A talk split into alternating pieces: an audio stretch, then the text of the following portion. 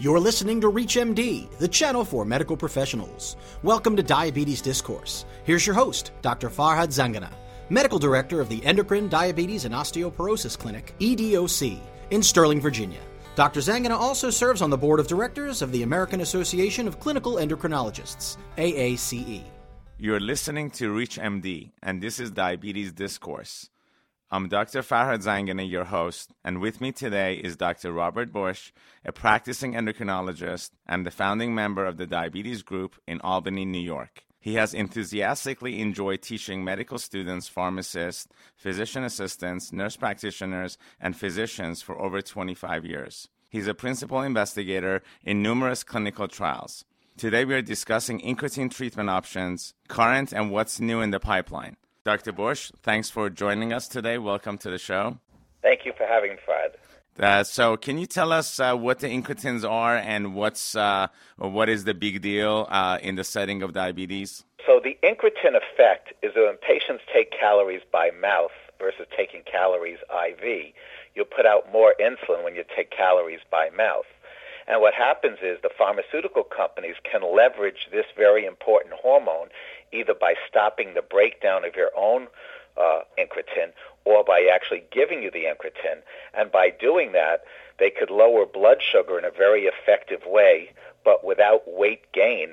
And with the injectables, with weight loss, as well as excellent benefit to the diabetes and some other benefits beyond that as well. This is very interesting. Can you also tell us about um, what is the likelihood of getting a, a, low blood sugar episode, for example, with this uh, with these new classes of drugs? Right. And what's so remarkable about this class of drug and why so many pharmaceutical companies are coming up with either the oral types or the injectable types is that there's almost a safety net that the pancreas only puts out insulin in response to if the sugar is elevated. If the sugar isn't elevated, the pancreas doesn't put out insulin. This is very different than some of the traditional meds we have for diabetes, sulfonylurea, which has been out for many years, or taking insulin, where those types of drugs can unfortunately bottom out the patient's sugar and then lead to hypoglycemia and its consequences, where the patient could be very uncomfortable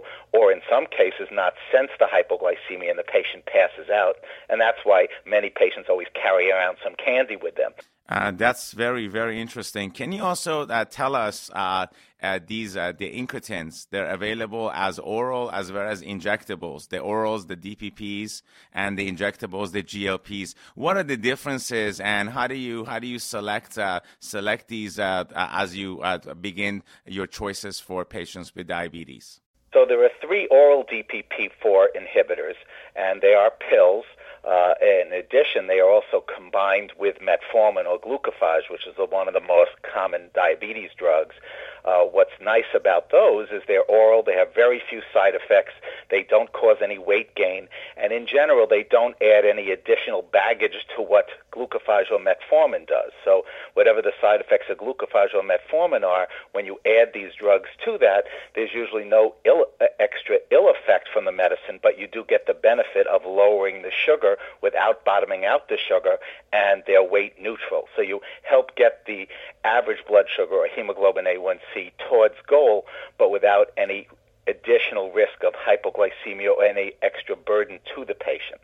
Now, the injectables, those uh, there are three injectables. There is Byetta, which is twice a day. There is weekly Byetta, that is once a week, and then there is Victoza, that is once a day.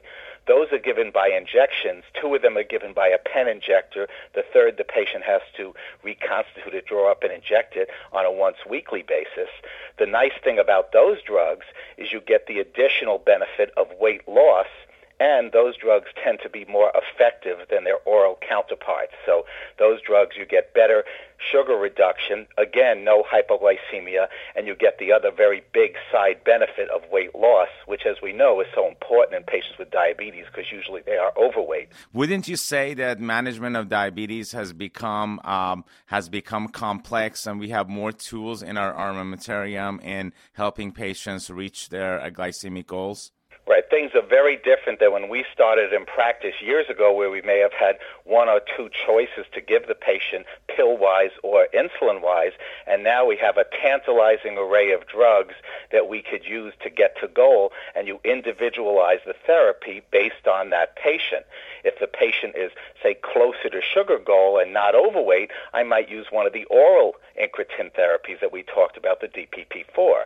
However, if the patient were somewhat or significantly overweight and at a higher average sugar, then I'd use the injectable one to leverage the benefit of the greater benefit of lowering sugar and lowering weight with the injectables than the oral. So, uh, for so for our listeners and for patients listening, if you're overwhelmed with your diabetes management and if you're having a number of low blood sugar reactions as well as weight gain, uh, Dr. Busch, wouldn't you advise uh, maybe a regrouping back with the physician just to review uh, what they're on and what additional modifications can be made to the uh, therapeutic regimen? Definitely. So, you know, sometimes physicians in general, just like in any field, we get comfortable with the good old stuff that we've used for years, but some of these innovative medications have certain significant benefits. And as you brought up, the key benefits of these drugs are you don't get hypoglycemic with them. So you could transition to one of these from your current regimen if your current regimen uh, is causing hypoglycemia and maybe try to get off of the medicine that is causing the hypoglycemia, such as the sulfonylurea or the insulin that you might be on. So there are great possibilities with these new drugs that even though they're uh, new and innovative, obviously every medication has a potential uh, risk or side effect and has potential benefit, but there shouldn't be fear that just because something is new, I'm not going to take it for many years because these drugs are before the FDA. Many other companies are working on other similar drugs like these with different innovations, and they offer tremendous opportunities for our patients to get to good sugar control without the risk of hypoglycemia, and in light of the injectables, with the benefit of further weight reduction. For those that just tuning in, you're listening to the Diabetes Discourse on ReachMD. I'm Dr. Farhad Zangeneh, and I'm speaking with Dr. Robert Busch, and we're talking about current and future incretin treatment treatment options. Uh, so, Dr. Busch, uh, can you share with me uh, what do you do uh, uh, when your patients have fear of injections? Let's say you are planning to offer them uh, the once daily, or the once weekly, or the twice daily, and patients ask you if this is insulin or fear of needles. How do you uh, how do you overcome that with your patients? Two prong approach. One, I try to delve into what is their fear. A lot of people who remember their relatives on insulin, they misattribute the, the their relatives' blindness or kidney failure or other complications from the insulin injections, not from the poorly controlled diabetes. And sometimes going through that myth and re-enhancing why, you know, it wasn't the insulin, it was that the diabetes didn't have many options back then and the diabetes wasn't treated aggressively. But the other thing is these mini needles don't really hurt. The finger sticks might hurt a little bit, but the mini needles, patients can barely feel feel them. What I personally do is if the patient is very fearful, you know, I show the needle to them at arm's length distance they could barely see it. And personally, I'll go out of the room and then walk in the room with the injection in myself, walking in, say, see, it's no big deal. Doesn't hurt at all. I'll inject myself, not giving the medicine because I don't have diabetes, but showing how easy it is to give and you don't really feel it. And then once the patient takes their first injection, no one fears their second dose of these medications because they realize the first dose of the injection, you can't even feel the needle. Most of them don't even realize it went in because they can't feel the needle at all because these are very, very tiny needles. So it's, I think it's the fear of the myth of insulin was bad because the relative had side effects, not from the insulin, but from the diabetes, and also the fear of the needle until you take one injection, then you realize it's no big deal. Very, very interesting. And so, uh, for our listeners, I just want to make sure we are speaking about type two diabetes and uh, what's new in the uh, in the setting of type two diabetes. And we are talking with Dr. Robert Busch on incretins. So, uh, Dr. Busch, can you tell us? Uh, so, what's uh, can you be, can the incretins be used for type one? Well, the incretins are not FDA approved for type 1, but as we both know, we use medications appropriately for the right patient based on our own knowledge of how the drug works. So, for example, in some type 1s who might be gaining weight on the insulin or are overweight, uh, and whose average sugar is high, these drugs have been used in published literature, and we both do it professionally with our patients to use them in type 1s, but that is called off label use. Sometimes managed care plans won't cover that, sometimes they do, but if it makes sense for the patient to try to get to better A1C goal, to make their diabetes a little less brittle so it doesn't bounce up and down during the day, we often do use these medications in the type 1 patient as well. Uh, very, very true, and uh, and of course, uh, it's very important to know that uh, incretins are not insulin, and they're not a substitute uh, for for insulin. Uh, so, um, so what is the future for diabetes? Are we going to be more complex or more simple, or where are we going as far as if you have to guess what's happening? Well, I think these drugs make it, even though there's new drugs I think it makes it a lot easier to manage the diabetes. I know you and I are endocrinologists, and I'm in a very large group, and you're in an area where there are many endocrinologists. I don't think we'll be unemployed, but these drugs make it a lot easier, even for our primary care colleagues, to utilize because they don't the, the doctor doesn't fear hypoglycemia when you're giving these drugs. You get to goal very easy. The patient doesn't have to keep upping the dose of the medicine like they do with insulin to get to goal these drugs sort of self titrate once you're on the drug. You know there are a couple of different doses of the Victoza once a day one but the weekly Byetta is one size fits all one dose. I think what we'll see in the future is other innovations with these medications. Uh, there may be one that is once a month. I know there's a comp- they're working on an implantable little thing that's put under the skin where it delivers three months of a Byetta-like medication. There are many other companies coming out with their weekly or monthly type of of incretin therapy. The others is they're going to be combining them with insulin. I know that Victoza in the future will likely be combined with a new type of basal insulin. So in one injection, you'll have one injection giving you the insulin and the Victoza in the same injection, and other companies will be doing the same thing. Say with Lantus, will have their brand of incretin that they're going to be injecting with the same injection where you'll have what's called basal bolus therapy, where the insulin lowers the wake-up sugar, and the injectable incretin will lower the post-meal sugar, and it will offset the weight gain that the insulin might have by lowering appetite.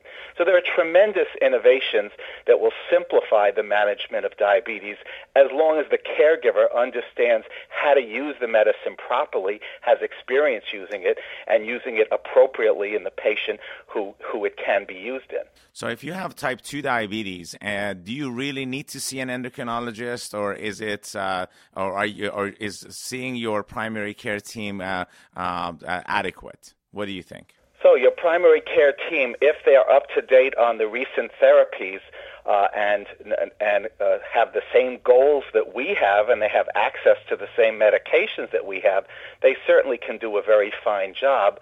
But of course, diet and exercise are key. Potentially seeing a diabetes educator, a nutritionist, and those are things. Sometimes endocrinology offices have those people access to them, but primary care has the same access. And diabetes is so common, it would be impossible for everyone with diabetes to see an endocrinologist. But fortunately, these new innovative drugs make it a lot easier to manage the diabetes, and it certainly could be done by your primary care physician. Very, very interesting. Uh, most most experts uh, argue that you need to reach near normal blood sugars without low blood sugar and without uh, or with minimal weight gain. Do you do you agree with this uh, philosophy? Well, near normalizing the blood sugar without hypoglycemia and with minimal weight gain or weight loss would be great, but as we both know, it's not one size fits all, that you give different strategies for different patients. If you have an 85 year old who's had a lot of complications from diabetes, who might have had a heart attack or other complications, kidney disease, you might be less aggressive than someone who is brand new onset of diabetes at age 40, where they have a long life expectancy. Uh, uh, in the future, and uh, you can make a lot of headway trying to normalize the sugar in terms of lowering the risk of eye, kidney, and nerve disease, and maybe with some of the newer medications, even lowering the risk of heart disease, in addition to the cholesterol lowering and blood pressure lowering. Well, very, very interesting, and I can I can uh, listened to you, my friend, all day. Uh, very interesting. Was this was very enlightening. Unfortunately, we have come to the end of our discussion. Many thanks to my uh, my good friend and our guest today, Dr. Robert Busch. We have been discussing incretin treatment options for people with type 2 diabetes and what's in the pipeline.